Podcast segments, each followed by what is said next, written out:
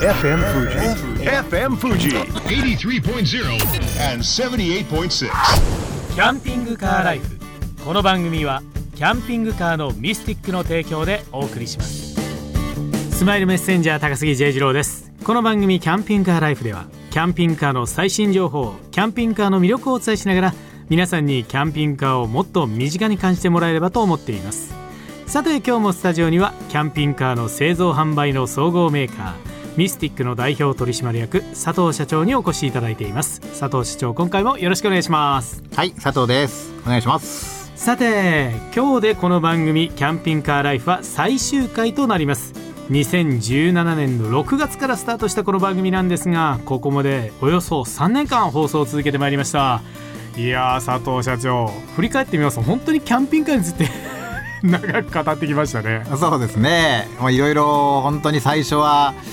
なかなかねうまく喋れなかったり、あの思ったことをお伝えできなかったり、こういろいろ今になってみますとね、あの後悔も多いですけど。えーまあいろいろそのキャンピングカーのですねことが少しでも皆さんに分かっていただけたらと思いますけどねうん。はい。もう本当にあのこの番組として取材もいろんなところに行かせていただいたりもするんですが社長としてどこか印象に残ってるところってあったりしますか？うん一番すぐにパッとこう浮かぶのはあのー幕張だったかな、うんジャパンキャンピングカーショーにね、はいあのえー、二郎さんとあのスタッフの方をお越しいただいてね、あのー多くの皆さんにこうねこうインタビューとかしていただいて、はいまあ、その辺はよく覚えてますけどね、うん。まあこのスタジオだけでなくいろんな、まあ、体験としてですねあの乗らせてもいただきましたし、二郎さんにもね、あのトレーラー初体験なんだろうね、はい。していただいたりね、はい、えーまあ本当にね普及の年にななったのかなってちょっと今ね心配ですけど。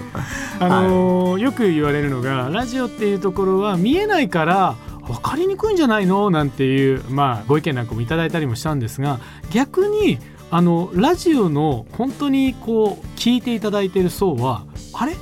えここここもうちょっと見たい！今度は見たい！聞いてるところから見たいになって、えーミスティックとかそれから他のメーカーさんのホームページとかに行ったりとかしてでチェックしてまたこちらの番組とかにあれ見たんですけどとかっていうのをボソッとメールを送ってきていただいたりするっていうのはあったりもしたみたいですね。そうですよね。あのうちの店舗の方にも「ラジオ聞いたよ」なんて言って、はい。何人もやりましたですけどね。うん。であのよく言われたのが「早口で何言ってるか分かんねえんだよな」言われましたけどね。こればっかりは治んないなとかってもう思いますけどね、まあその他にも本当に3年間でキャンピングカーの魅力たくさん伝えてきましたがまだ伝えきれてないところってたくさんありますよね。まあそうですね。まあ話足りないところは多少あるかもしれないですけどね。特にあのミスティック、まあ佐藤社長としてはトラキャンはいいんだよ。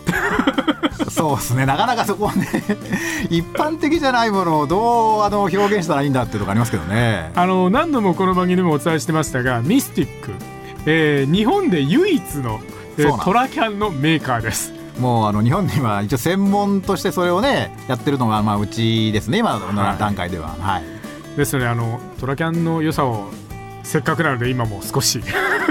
いやまあやっぱねピックアップトラックが好きってのが一番ですけどね、うん。でピックアップトラック今ね本当に日本でハイラックスがあの新型がね出ていただいてから、はい。あのいやと正直問い合わせ多いんですよ、うんでこう平成15年に一度亡くなりましたんでね、はい。でそこからちょっとブランクが、うん。あのや約15年ちょっとねありましたんで、まあ、その間はいろいろどうしたらいいんだとかっていろいろ悩みもありましたけどね、でその時はまああの、まあ、アメリカからねあの輸入したりしてあの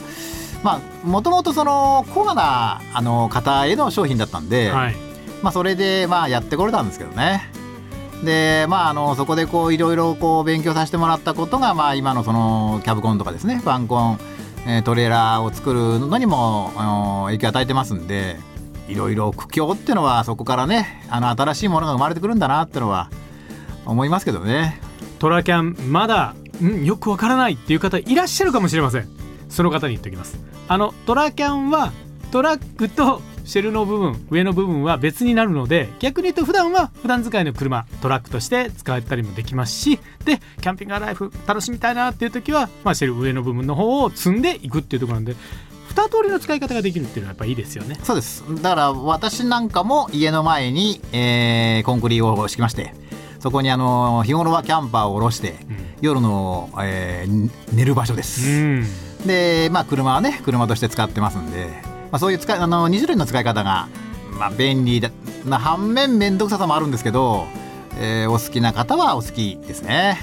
そしてやはりあのキャンピングカーっていうのが欲しい。でもちょっとな値段的にな、えー、っていう方のためには軽キャンパーもありますし。そうです。まああとですね、えーまあ、うちとしてはその過去2度あのグッドデザイン賞をねうん。いただいてきまして。はい。で今年は、まあ、まだ発表待ちなんですけど一応あのだ出しておりますんでその結果待ちで